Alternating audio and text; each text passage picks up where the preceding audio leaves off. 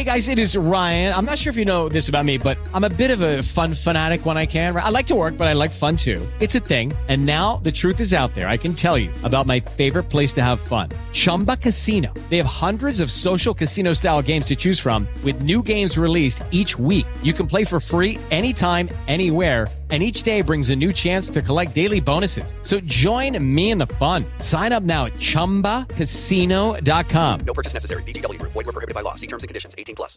Step into the world of power, loyalty, and luck. I'm gonna make him an offer he can't refuse. With family, cannolis, and spins mean everything. now, you wanna get mixed up in the family business. Introducing The Godfather at ChumbaCasino.com. Test your luck in the shadowy world of The Godfather slot. Someday, I will call upon you to do a service for me. Play The Godfather now at ChumbaCasino.com. Welcome to the family. No purchase necessary. VGW Group. Void where prohibited by law. 18 plus. Terms and conditions apply.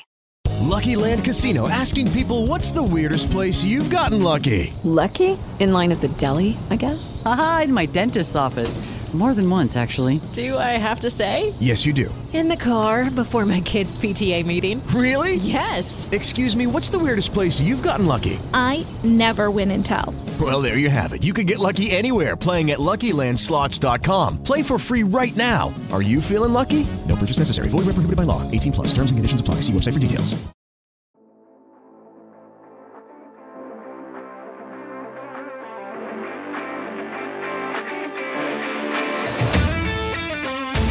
Seahawks fans, wherever you may be, welcome back for another edition of the Seahawks Playbook Podcast. Join your host, Bill Alvstad, and co-host, sports writer and football analyst Keith Myers as we talk Seahawks football.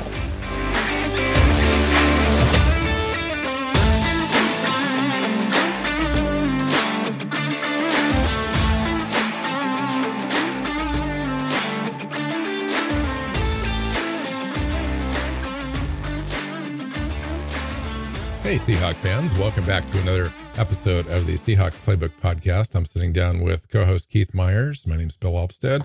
Welcome into the show, Keith. It's our first in a series of looks at the 2023 NFL Draft prospect um, prospect looks and players as we as we look at the quarterback position. Uh, will be our first uh, position group up for discussion. Welcome in. Yeah, and so the quarterback's something we've already kind of looked at a little bit because we talked about um, what Geno Smith's contract might look like, what we hope it will look like, um, and a little bit about well, okay, if not Geno, who? Um, but this is more of a draft look. Uh, I mean, we'll mention some other players, but we really want to get into what uh, what what the draft looks like as far as quarterbacks. Yeah, absolutely. You know, I think that so far, at least in my research, um, there's a consensus like top four quarterbacks in the draft, but some of those quarterbacks are uh, top of one person's list. On another person's list, that quarterback that was at the top is quarterback number three or four.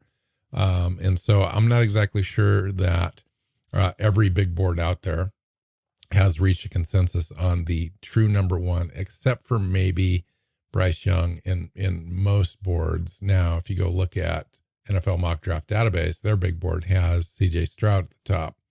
Um, Which is new. It was not that long as Bryce Young at the top. Um, so just Exactly. goes to show you where people move around.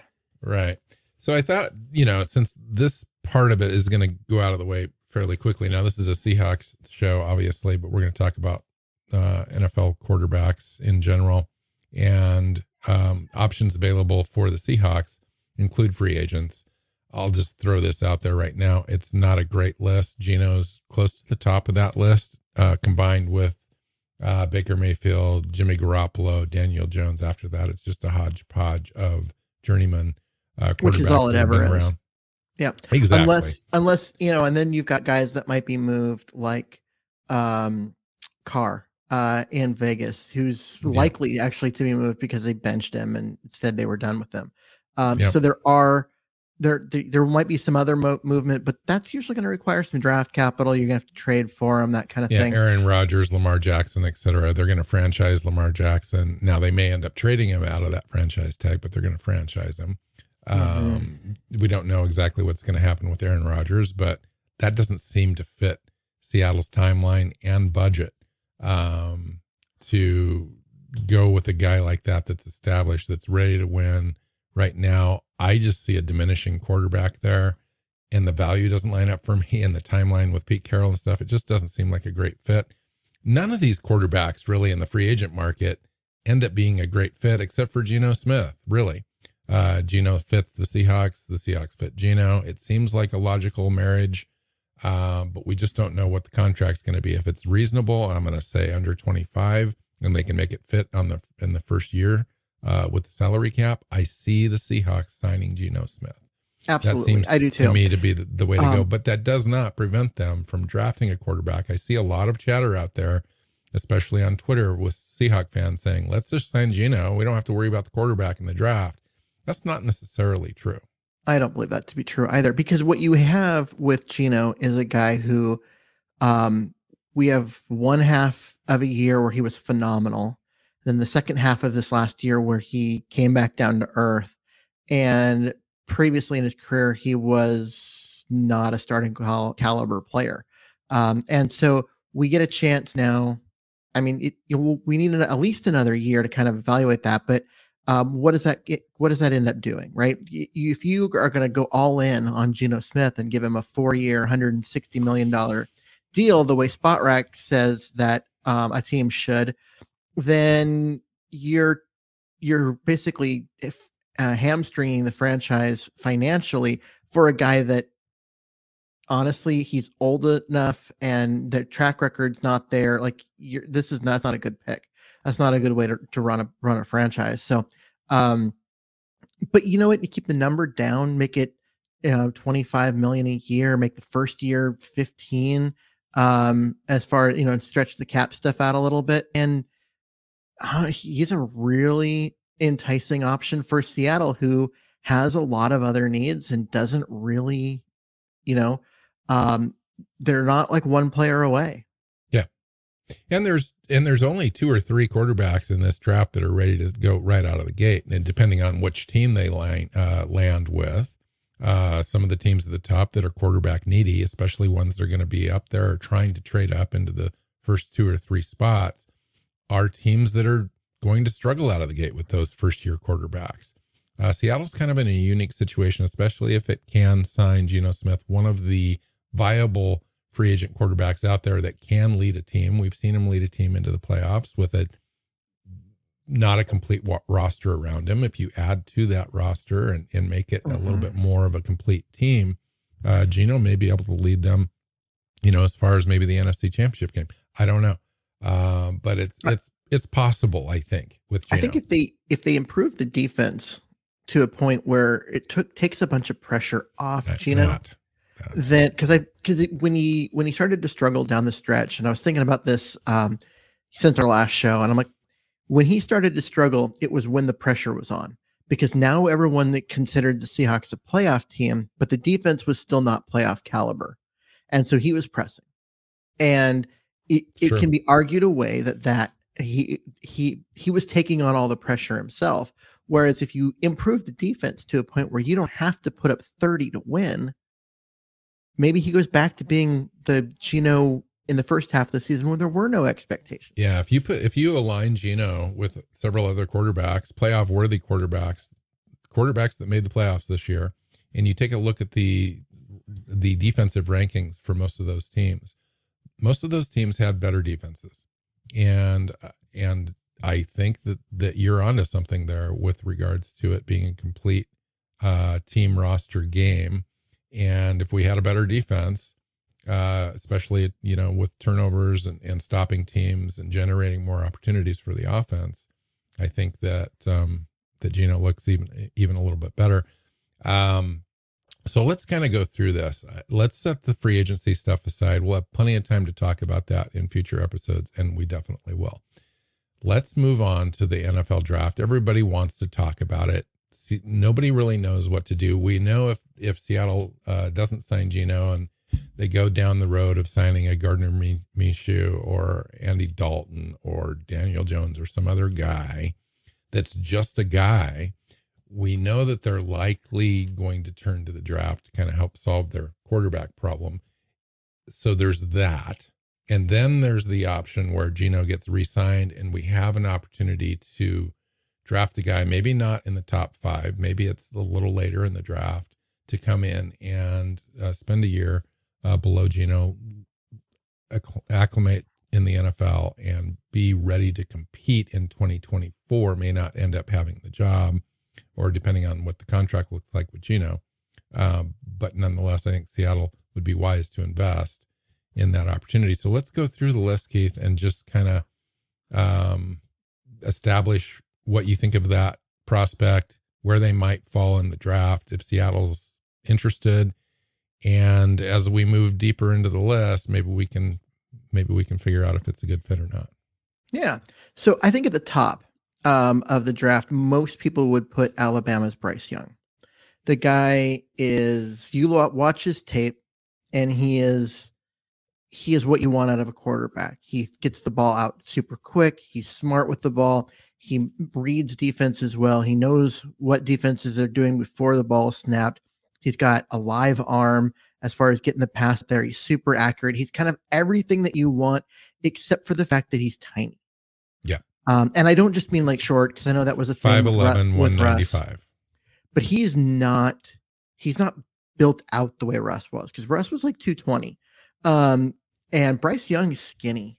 And yes. as we've seen with players like Tua and um, some other guys, guys that are that just aren't that big, the NFL, you take a beating. And even though they protect the quarterbacks now more than they ever have in the past, you still end up taking a beating. And yeah, skinny so ankles, some, skinny knees, skinny shoulder joints, you know, all yep. that comes into play. And it's just, it is hard, Keith. Well, you know what the the big knock um you, do you remember what the big knock on Geno Smith was when he was coming out? No. Skinny knees. Yeah. So interesting. yeah, it's true. I mean, it sounds weird when you when you say it out loud, but it is true. It's a factor, and it's yep. it is a factor with Bryce Young. I love everything about his game. You mentioned all the things that are um, that are on his uh, positive list: the instincts, mm-hmm. the feel, the the ability to put a ball into a small window, uh, to be able to lead uh, wide receivers open um, give them yards uh, after catch possibilities and so forth. He's just excellent at all that stuff. Mm-hmm. Uh, cool under pressure, you know, the kind of quarterback that you want, uh, especially so, if you're Alabama leading your team. Go ahead. So years ago, evaluating quarterbacks, there was a guy who um, I watched his tape and I'm like, this guy is absolutely a first round pick, maybe the first overall pick in the draft if he wasn't so damn short. And, but he was. Okay, the Seahawks drafted him. His name is Russell Wilson. Um, but I was very much against the idea of drafting Wilson because I'm like, there is a minimum as far as the height. And Wilson, of course, made me look stupid, and I'm happy to admit that. Um, CJ Stroud looks like Russell Wilson did at Wisconsin. He really is everything you want. I said CJ Stroud. Sorry, I'm looking at my notes while I'm talking. Bryce Young is really that. Um, what we saw in Wilson in his Wisconsin tape. Uh, small guy, but has everything you could possibly want. Um, but again, yeah. small guy. Yeah. yeah, that's really the only knock is his size. Yep. Um, you know, and, and in 2021, he had, had an even better uh, output than he did in 2022. Ended up winning the Heisman with mm-hmm. 4,800 yards and 47 touchdowns. I mean, kid was just a, a crazy, amazing, productive player. Um, smart. He's going to do well. He's going to interview well. Uh, teams are going to fall in love with this player. I just don't know at the top at the draft when it comes right down to it, and you got to turn in the card if that size is going to affect his draft stock or not. At this point, I'm going to say no. I'm going to say uh, no. But, um, but that that could definitely change uh, depending on the team, depending mm-hmm. on the you know the fit, the uh, the scheme, the coaching, this and so forth. So yeah, there might be, a, co- very there might there might be a coaching staff or a GM that just says no because of his Mm-hmm. size, um, and they're gonna look stupid. In yeah, I don't. Yeah, I don't see Bryce Young getting out of the top ten, but he is a top ten talent. Oh, he's not Seattle gonna could get out be of in the. play for that. get. He's not gonna get out of the top five. Would you, if you're Seattle, is he on your uh is he on your big board? He is. And He's- why would why would John Schneider and Pete Carroll like CJ or not CJ Stroud, uh, Bryce Young? See, now you did it too, right? Say the wrong player name I'm ready to talking go. about I'm ready one, to go down the list. but we're both ready for the our notes for the next one. Um, no, why would I mean? Because he's everything that you want, and you have already shown with Wilson that size. yeah, but there's a difference between size and and body know. type. I, I think that you've seen that you can make it work, um, and you've also changed philosophies a little bit with Wilson. You knew he could take a hit. You knew you could deal with that. Um, we would. They went cheap on the offensive line and let Wilson make up for it. Now they started investing in the offensive line, and I think if you um, are drafting Bryce Young, you're going to continue that trend. You're going to continue to draft um, to invest in the offensive line, and Young's going to end up with a, a significantly better line in front of him than Wilson ever had. And with that, you're going to um, say that he's going to take a lot fewer hits, and therefore his durability is going to last. Um, It'll be very interesting for Bryce Young. Of course, if Seattle doesn't take him, it's going to be interesting for me to see where he lands and how he does because he's not going to end up at nine. likely ending up on a better um, roster. You know, Yeah, I think I mean, you know his best case scenario is actually probably Seattle Well, for any Um, of these quarterbacks, their best case scenario is going to be Seattle because top top ten. Yeah, because in in the top ten, you don't have good teams. right. You've got you've got bad teams. Teams like um uh Indy and the uh Texans and you know those are the teams that need quarterbacks and they're not good franchises. Their their te- their Right. rosters are bad. Seattle's a playoff team. Yeah. And if you can get onto a Seattle team that runs the ball well that next year hopefully is going to play better defense and and that kind of stuff and you're on a playoff caliber roster with all the talent around them, like that's a great situation. And so, yeah, it's going to be like find me a better spot for any of these guys to land in the top 10. All right, I'm going to give you permission now to talk about CJ Stroud. All right. CJ Stroud is m- kind of my number one. And the reason why he's my number one is because he doesn't have the problem that Bryce Young has. And that's really small. CJ Stroud is huge. Um, he's big, he's strong, he's fast, he's an athlete, he's also accurate.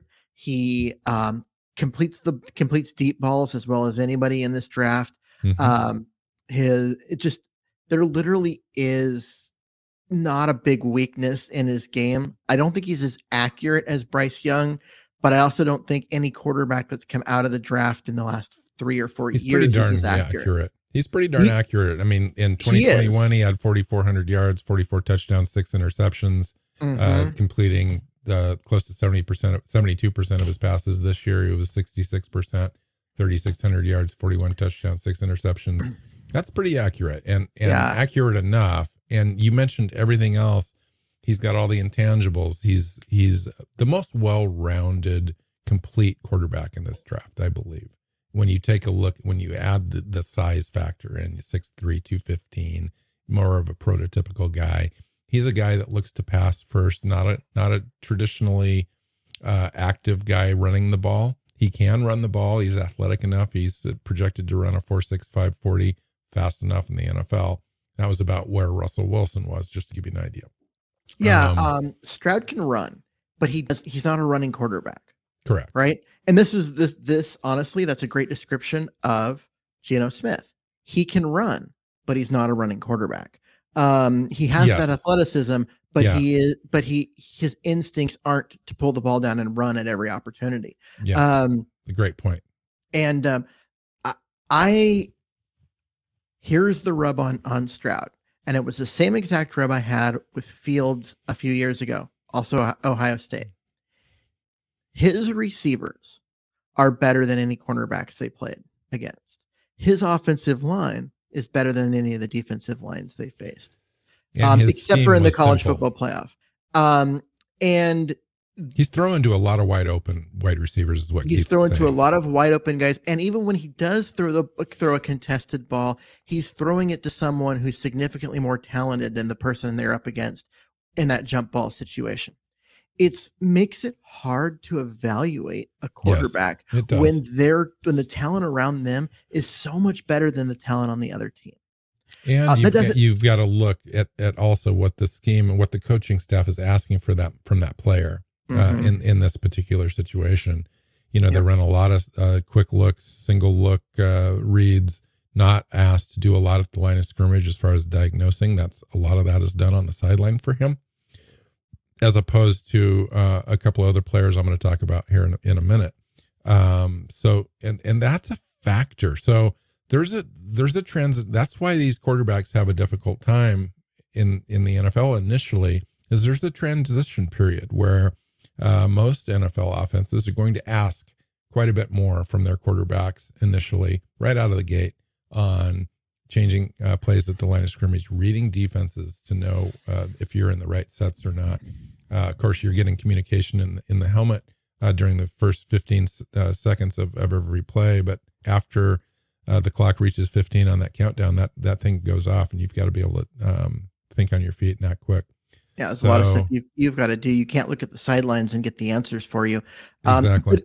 That it, and this is why we've seen a lot of players not um, transition to the NFL instantly because that's the kind of stuff they have to learn.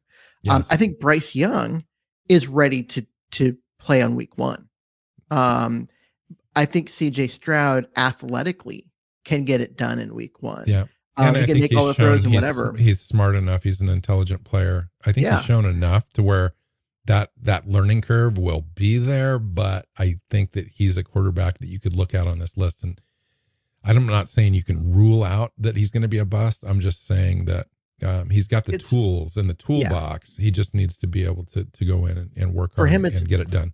for him and there's there's zero reason to think that he doesn't have the work ethic but for him it's a matter of he's got to put in the work in the film room and um and and and on the practice field and learn he's just got to what he was expected to do in college and what he's going to expected to do in the NFL are different things um there's another there's a whole nother level for him i don't have any doubts i really don't um i if i was the seahawks I would draft CJ Stroud. I would draft him over Bryce Young because I worry that Bryce Young's career is going to be short because of injuries. That you're going to end up in a situation like Chad Pennington, where he played great for th- like three years and then he got a shoulder injury and then he was okay for a couple of years and then he got another injury and then he was kind of done. Um, whereas with Stroud, Stroud's a guy that I think is going to have a long career. Uh, I would draft Stroud first, but I also know Young's a, a more a more ready player. He's he Yeah. just is. So I agree.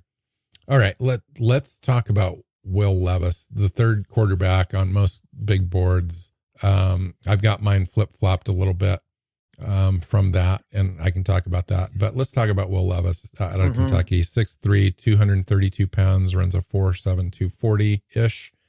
Uh, there's not a consensus on this player, at least not in the established media. Uh, I'm not exactly sure where clubs view him. I've heard some things about um, n- that are not in such a positive light as far as his playing style and, and his uh, turnover ratio and all that kind of stuff. Others, there are others in other camps that are saying he's the most pro ready quarterback in this draft, runs a, a scheme in college that was uh, somewhat equal to Seattle and San Francisco and the Rams as far as the uh, the play calling, the terminology, the Mhm. looks at the line of scrimmage, and so forth. Uh, transition for uh, Will Levis into the NFL might not be as steep as some, uh, and he's So- got all of the athletic profile that you want to you look for in a quarterback. He's got the strong arm. He's got the ability to move in the pocket, uh, diagnose plays, and fit the ball into almost uh, any spot on the field. Yeah. So with with Will Levis, um, what you're going to look at as and and what's really going to give you give people pause, and I think this is what's going to give you pause is his completion percentage, um, which is like a 56 percent. And Um, which- over over two years too. Yeah. Um, and people are going to look at that and be like, "Ooh, that's that that's a that's a red flag, right?" And it, it kind of is. Um, he also played for Kentucky, and Kentucky is typically the worst team in their conference. Not the last couple years because they've had Will Levis, but you're talking about um, in past years being Oregon State in the Pac 12, or last year being Colorado in the Pac 12. Um, and you have a talent, everything that I said about Stroud having superior talent at every position than your than your opponent. Will Levis had a talent deficiency at every position around him compared to the opponent. Um, and that is going to cause problems. He was under pressure a lot. They didn't have much of a running game. Um, they didn't they couldn't protect him very well. He didn't have receivers that could get open and create separation. Um, he willed that team into being good. Uh, something that came out. So okay, I'm aging myself here a little bit. When Matt Ryan came out, there was a lot of questions about him. His arm strength was a little weak and whatever. And uh, I looked at him and I said, "How many quarterbacks from from you know top schools make it in the NFL?" Most of the NFL starting quarterbacks at that time were coming out of schools who had to deal with adversity around them constantly. Matt Ryan came out of Boston College, not exactly a powerhouse. Okay, not exactly a mid-tier team. They're generally pr- pretty bad, but it gave him he he never had a clean pocket. He knew how to throw off platform. He didn't have right. He he didn't have guys that were beating everyone through throwing to open guys. I get that same feeling from Levis, where he it looks like he could be a better pro stat wise than he was a college player because he's already playing without a clean pocket on every play. Right? Bryce Young and CJ Stroud don't have that. They have to learn how to play without a clean pocket. And now, a word from our sponsor, DraftKings. Are you ready for the biggest Sunday in sports? DraftKings Sportsbook, an official sports betting partner of Super Bowl 57, has all the Super Bowl action you need. New customers can bet just $5 and get 200 in bonus bets instantly. Plus, all customers can get in on the Super Bowl 57 excitement with DraftKings Happy Hour Super Boosts. Check the DraftKings Sportsbook app every day between 6 p.m. and 9 p.m. to see what prop bets will be boosted. Download the DraftKings Sportsbook app and use code TPPN. New customers can bet $5 on Super Bowl 57 and get 200 in bonus bets instantly, only at DraftKings Sportsbook with code TPPN. Minimum age and eligibility restrictions apply. See show notes for details. So one of the things that you mentioned about CJ Stroud was that it's hard to evaluate a quarterback with such great talent around him. Well, I would Mhm. argue that it's really hard to evaluate a quarterback that doesn't have any talent around him either. There's no talent around him. yeah, I can hear that. so I'm going to give you a little uh, a little hope here. And, and Levis completed 65% of his passes, not 56% of his passes in 2022. 2,400 yards, 19 touchdowns, 10 interceptions. That's the part that worries me a little bit. In 2021, same sort of thing. Uh, was- in his it was debut, lower. It was lower as far as his pass. Um, I'll have to double check. My my numbers I've got right now in front of me say 65%, but I'll double check that. I, Uh, I and- if it's if it's that high, draft the kid. Holy cow! In, in 2021, his debut season with Kentucky, he completed 66% of his passes, 2,800 yards, 24 touchdowns, 13 interceptions. That's the part that I'm having a hard time with a little bit. The interceptions, it's the holding the ball it- too long, throwing in tight windows, throwing uh, turnover worthy throws, uh, taking bad sacks, um, and and some pressure situation things that kind of give me a little pause. I will say that the athletic upside, the arm, the stature, the uh, command, uh, not flinching in the pocket, and so forth. Those are all great attributes for him. You're right with the talent around him. That's what makes it harder to evaluate some of those things that I just mentioned, as far as holding the ball, taking bad sacks, forcing throws, and so forth. You're going to do that when you start to press, when you're trying to get your team over the hump, when you're not having any help, when your offensive line is a sieve and you're having to to deal with that as well as try to make plays down the field. It's just really hard. So all that said, I'm just not quite comfortable as a quarterback talent evaluator to draft Will Levis. Um, I need a little bit of help uh, with regards to that to to get me over the hump, feeling good. If Seattle were to pull the trigger at five, um, and, and Will Levis was the was the kid, I would say okay, I'm in uh, because Seattle's done their due diligence. Um, John Schneider has shown, even if he hasn't drafted quarterbacks, he's shown interest in quarterbacks to a level where I know he's on the right track with Yeah, being able if- to evaluate talent. And if, Yep, if he's their guy, I'm in. If he if there's a quarterback that he's in on in the draft, they tend to um, be tremendous professionals. Um, the two most notable quarterbacks, well, the two quarterbacks that we know for certain that he was hundred percent in on have been uh, Josh Allen and uh, Patrick Mahomes. and he drafted like, Russell he would- Wilson. And he, I mean, he was ready to trade Russell Wilson for Josh Allen, um, according to at least one report. So, Yeah. he clearly, he clearly is uh, a guy that can evaluate quarterbacks. I'm not. If he turns around and drafts any of these guys, including the guy that we're going to talk about next, that I am not sold on in any way, um, like, uh, you know, I'm going to have to to I'm gonna have to go. Okay, what am I missing? What am I not seeing? Um, because if he thinks that, like I said, the guy that we're gonna talk about in a minute is the guy, he knows more about this than I do, and I'm gonna have to go. Okay, I must have missed something. Well, also we can start to talk about draft position as well now. Uh, Seattle has uh, pick number five overall in the draft. We also have pick twenty. We also Mhm. have a pick thirty-seven, I believe. Mhm. So we have some flexibility there to move around. So we've got some draft capital. We can move back from five. Maybe we feel more comfortable drafting a certain quarterback at ten as opposed to five, or maybe it's the twentieth pick. We can move up or back from there, and so forth and so on. So the guy that Keith's alluding to is Anthony Richardson, the kid out of Florida, 6'4, 236 pounds, projected to run uh, high four eight, you know, four nine range uh, speed wise. He has elite arm strength. Oh, he's gonna run faster than that. Big physical frame, gonna run incredibly faster raw. than that. Well, I, he's projected at four five. I'm saying Ah. that he, uh, there's talk that of him being in the four four five range. You, you okay? You said four eight four nine. Oh, not four eight. I'm sorry, four four eight. I'm like, there's no way he's that slow. four four eight. Four four There eight. you go.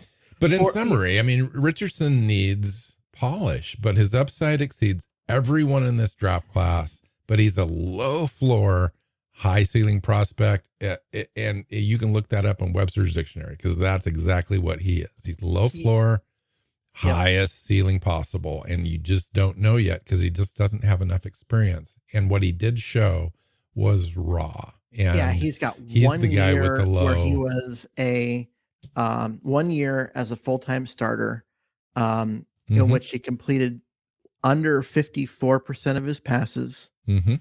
uh, a yards per completion or yards per attempt of seven point eight per um, yards, which is terrible for a college quarterback. Do you see And- any of and- his wide receivers and running backs getting drafted in the NFL along with him this year? Um, Not I don't know, not many. Uh, I will say that the tal- talent around him. the talent around Anthony Richardson is better than the talent around Will Levis. Um, is it substantially better? No, but it is better. Um, he's got. There are guys in Miami, um, sorry, at, in Florida that um will be drafted. I don't know if there's anyone on offense in Kentucky other than Will Levis that will get drafted. Like not even just this year, but next year or the year Well, after. Well, Chris Rodriguez, the running back, is going to get drafted for sure. And their uh, Ricky Stromberg, their Uh. center, is probably going to get drafted. Maybe. Um, yeah, I mean, he, only threw 17 touchdowns to nine interceptions.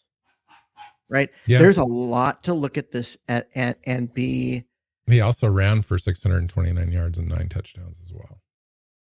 true. And the reason why he was a starting quarterback was because of his ability to run. Yeah. he- I mean, he was not- a dynamic guy for sure. Yep. Absolutely, it, it wasn't for his great- ability to He throw the had ball. great games though. I mean, he threw for 453 yards against Tennessee. Had a great win against them. Beat Mhm. LSU. Keith, um, you know, it, it's he's Wins aren't a quarterback stat. yeah. I know, Uh, so I don't. Like, but he had great he had great games in those games. Yep, Tennessee had a Tennessee didn't have a great defense, but he did. Uh, LSU did. LSU had a had a, a, pretty good defense, and he um, put up some numbers there, and put up some numbers there in a game in which the guys around him were less talented than the guys in the uh, that they're playing against. Um, and so there are, and he's got. If you watch highlights and not watch game film, Anthony Richardson looks like the best quarterback prospect since I don't know Elway. And and even re- disregarding every mistake that he ever made, just those that upside stuff is enough for teams to be salivating over him and possibly not letting him leave the first round just because of the ceiling stuff. It's Yep. not uh, and and that's where I think you and I disagree slightly. It's not the prospect stuff and the mistakes and all that stuff. I see that as well. I'm just saying the upside is so high that I don't believe that he's going to get past Seattle's pick at 20 because Agreed. somebody's going to give him a job in the NFL and let him figure it out. And, And he if- needs a year. He does. He's, he's- highly inaccurate. But beyond that, he's he's got so there- many tools. If he's sitting there at twenty and Seattle didn't draft a quarterback at five, they went into another position. I agree with you. I think Seattle will take him. And if the if and if John Schneider is willing to say, "Yep, this is a guy," I'm gonna.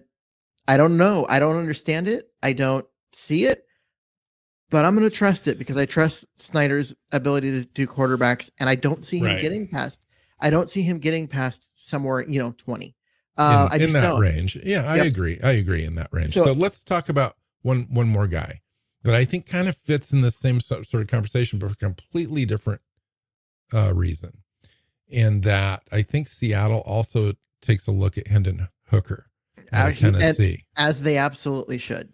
And the reason, and Hendon Hooker's the opposite of of Anthony Richardson as far as accuracy and taking care of the ball and all that kind of stuff. He's a much more polished prospect, but he hurt his ACL in the second to last game of the season, probably out in 2024 for any NFL team realistically. Um, but but here's a guy that if he hadn't been hurt, possibly would have won the Heisman and mm-hmm. would have been a first round talent and gone above Anthony Richardson.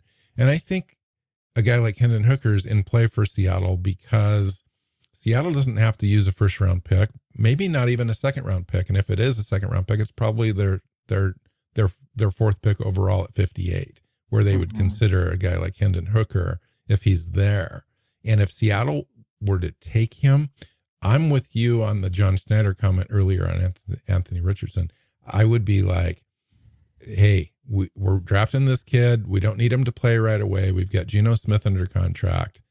We're looking ahead in, into 2024. We're going to let him learn the, the system, uh, heal his ACL, and and compete next year. I would be all over that because that would be a perfect scenario, I think, for Seattle. Uh, agreed. I mean, this is a guy who's 6'4", 218, um, you know, completed 69.6% of his passes in 2022 before his injury, Yeah. 27 touchdowns to two interceptions. Let me Um, let me let me say this. Hold on. Two year combo. To over the last two years. Six thousand eighty yards, seventy percent completion, fifty eight touchdowns, five interceptions, fifty eight touchdowns, five interceptions. This is at Tennessee. Uh, 1,050 yards rushing, 10 touchdowns, wins against Florida, LSU, and Alabama in 2022 before tearing his ACL Yeah. that's the quarterback. That's the kind of thing where you get the value. You kind of pounce on that if you're a Seahawk general manager because you're filling out your first three picks with really filling your roster, which we need to do. And then you go get a guy that you can kind of have the luxury pick. We've got five in the top 100. You take one of those luxury picks in the fourth pick overall that you've got, and you spend it on a guy that you you can uh, marinate a little bit. And I think it it could end up being the best situation for Seattle. Okay, here's the here's the rub on Hooker, and the reason why I am not sold. He is twenty five. Yeah, he's 25. Yeah, turned 25 last month.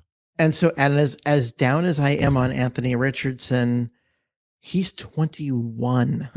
right. He is Yes. four years Right. younger. He will be at the end of his rookie contract with four years in the NFL of learning pro football before he is the same age as Hendon Hooker. Hendon Hooker right will be 30 years old in his second contract.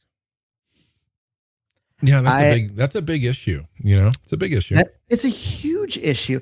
And if you look at guys that, um, guys That's that are why drafted, he's going to go in the 50 in the between say pick 50 and 80. I don't, Hendon Hooker. I don't know if he goes that early. Combination of he he won't play his rookie year because he's injured and he's old. So the first time you're gonna get uh where he's gonna enter the year as your starting quarterback, the first time you're gonna be able to count on him, he's not gonna be he's not it's not until he's 26 years old. Yeah, everything you're saying is completely true. I'll, I I will say this: Jim Nagy came out and said that uh, he absolutely completely nailed his interview process at the Senior True. Bowl, and True. teams love him. And they, if you look at it, watch him play, he, Tennessee was, they beat Alabama. They were a national powerhouse. They were the team that if anyone's going to compete with Georgia, it was going to be Tennessee. And the moment he got hurt, that team looked terrible. He made Tennessee look fantastic, and they didn't have the talent.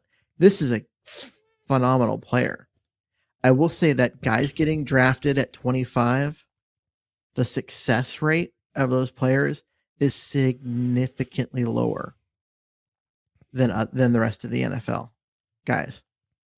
Yeah. There is there is no track record whatsoever of guys his age having NFL success. So let's keep the conversation going. So I think that's in play for Seattle for the reasons that we stated. Obviously, the downside is the is the age thing. We're not going to get around that.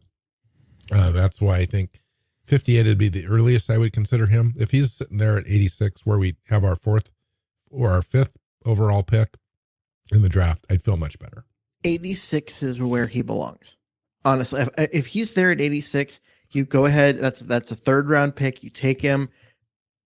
You let him sit for a year and, and get healthy, or part, at least part of a year and get healthy before you bring him in. I actually think that he is a great fit for a team like Houston. Um, but they will they'll draft a court they'll draft Bryce Young um in the first round and they'll skip him. But it, a, a smart team would be like the um the Pittsburgh Steelers, right? In in the third early in the third round uh, or late in the in the second where they've got guys they know they can win with even if they suck. Um, and you give Hooker a year to develop and and heal, and then you run out your franchise quarterback and and look great doing it.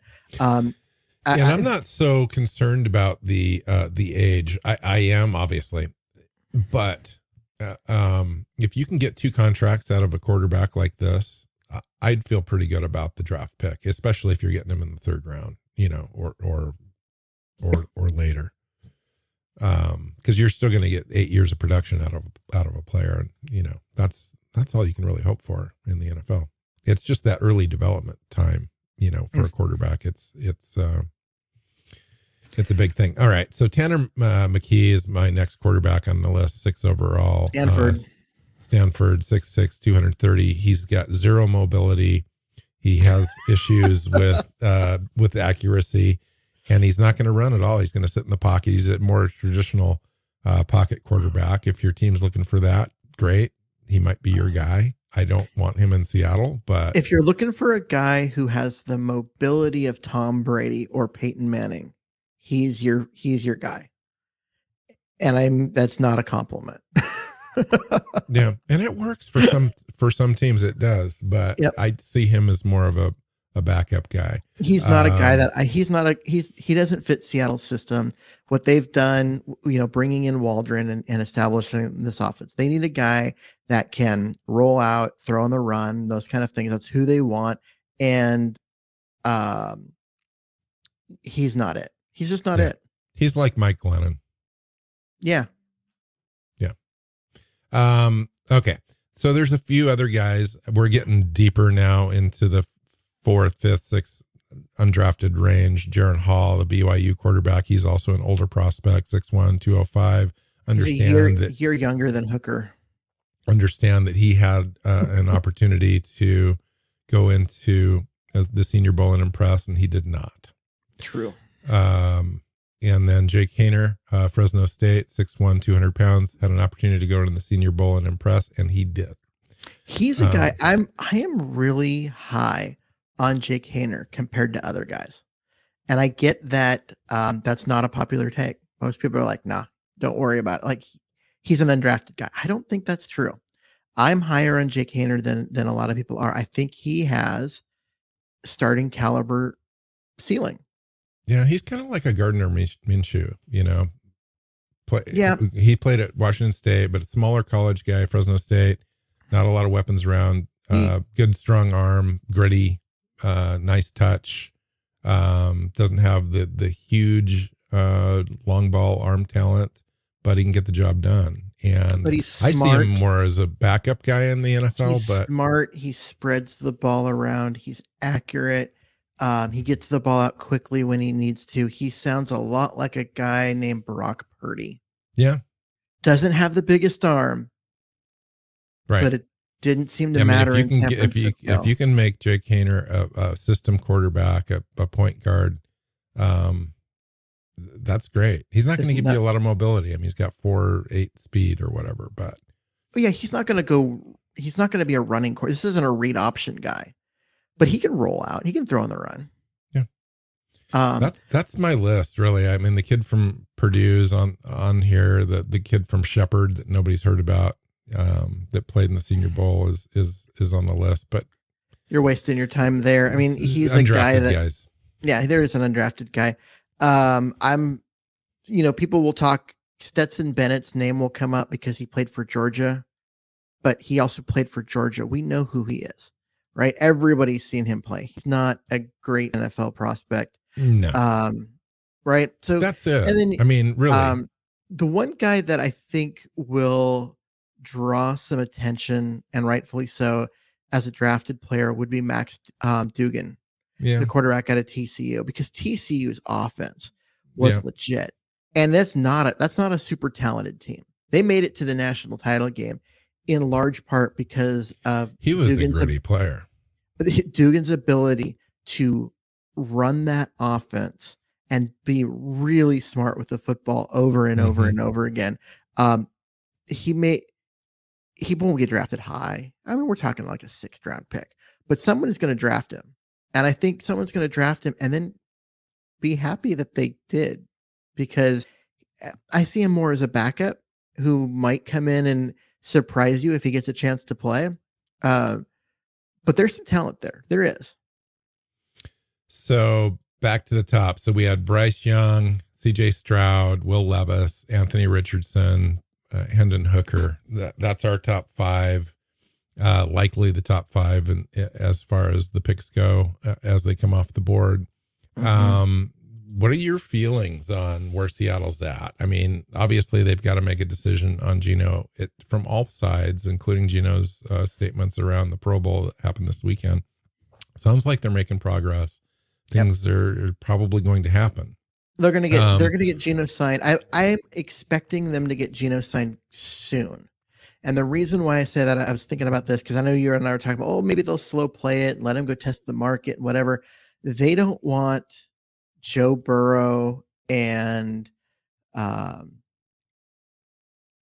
some of the other like guys that are hitting their second contract to go out and set a market that's 60 million dollars and then think oh well if there were 60 Geno's worth at least 30 right and then have that be what screws up the negotiation i think they want his deal done before um those things happen Interesting. All right. So say they sign Geno, it's a three year deal. Uh, two, the first two years look like they're pretty much guaranteed. So, um, what do they do in the draft as far as a quarterback? Do they skip the position altogether uh, and ride one one or two more seasons with what they've got with Geno Drew Lock and maybe reevaluate in the 2024 2025 draft where they wouldn't have necessarily the draft capital up at the top of the draft? Or do they take advantage of their position currently and uh, and this class and a couple of players that they might find attractive? It'll come down to Pete Carroll. If Pete Carroll says, I want to win right now because I'm done in two years, they'll wait and they'll draft um, a guy like Jake Haener or Max Duggan late in the draft, late in the draft, and run with Geno and see hope that they can develop a guy. If Pete Carroll is still saying, "Nah, I'm not close," then I think they even if they sign um, Geno, I think they they they invest a pick on a Will Levis or an Anthony Richardson. Wow. Because they it's a it's one of those investments. you know you've got Geno for 2 years. You can let Anthony Richardson develop for a couple of years and especially if he's a first round pick. He'll still only be 23 and on a 5-year deal. Yeah.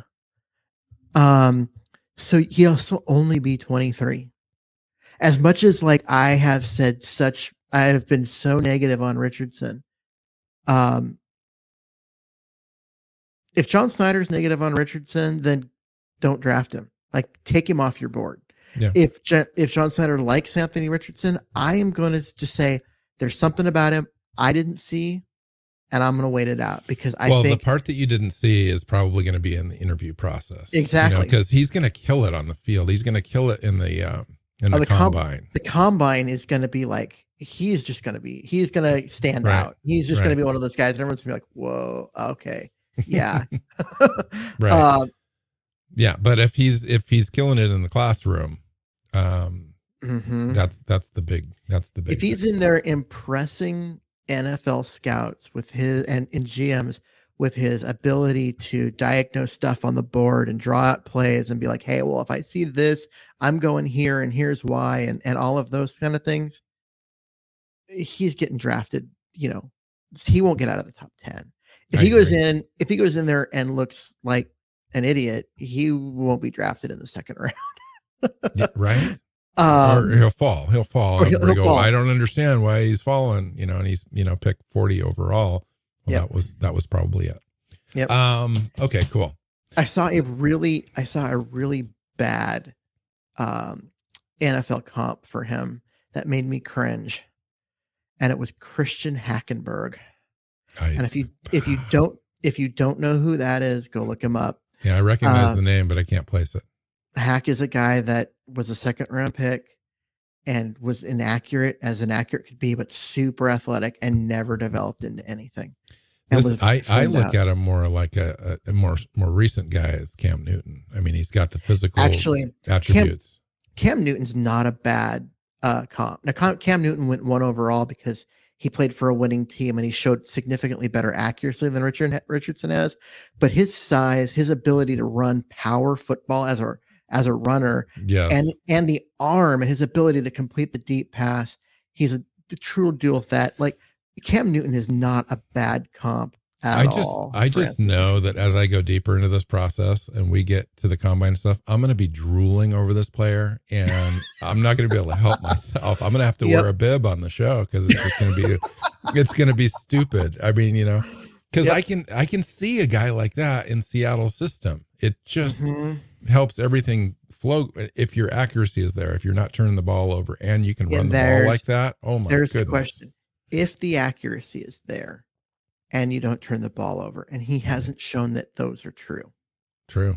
Whereas Hendon Hooker, if he wasn't four years older, his accuracy is there and I he just- doesn't turn the ball over. I just don't know what I'm looking at as far as the coaching staff at Florida and what what where he's come from, all that stuff. I mean, it's just, you got to dig a little deeper to get to get there. But It's anyway, hard.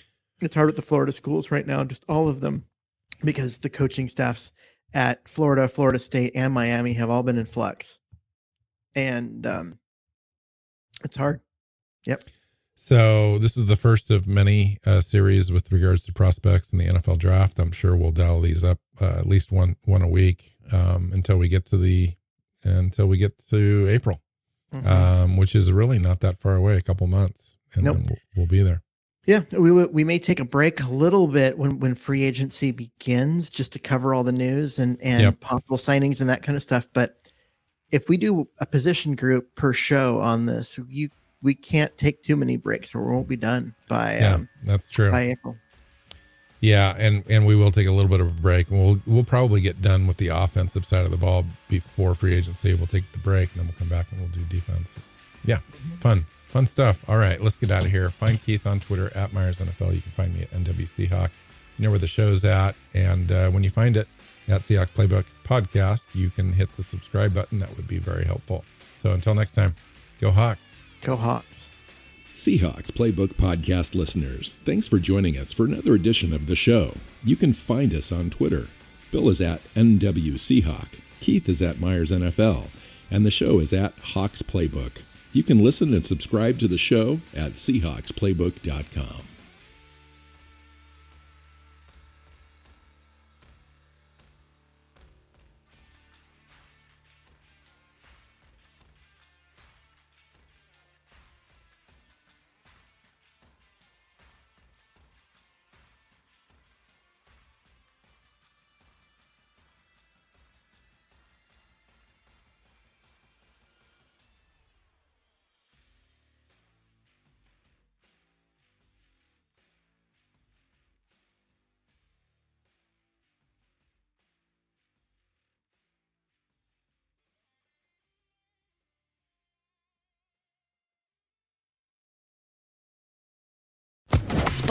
Sports Social Podcast Network. Lucky Land Casino asking people what's the weirdest place you've gotten lucky? Lucky? In line at the deli, I guess? Haha, in my dentist's office. More than once, actually. Do I have to say? Yes, you do. In the car before my kids' PTA meeting. Really? Yes. Excuse me, what's the weirdest place you've gotten lucky? I never win and tell. Well, there you have it. You can get lucky anywhere playing at LuckyLandSlots.com. Play for free right now. Are you feeling lucky? No purchase necessary. Void where prohibited by law. 18 plus. Terms and conditions apply. See website for details.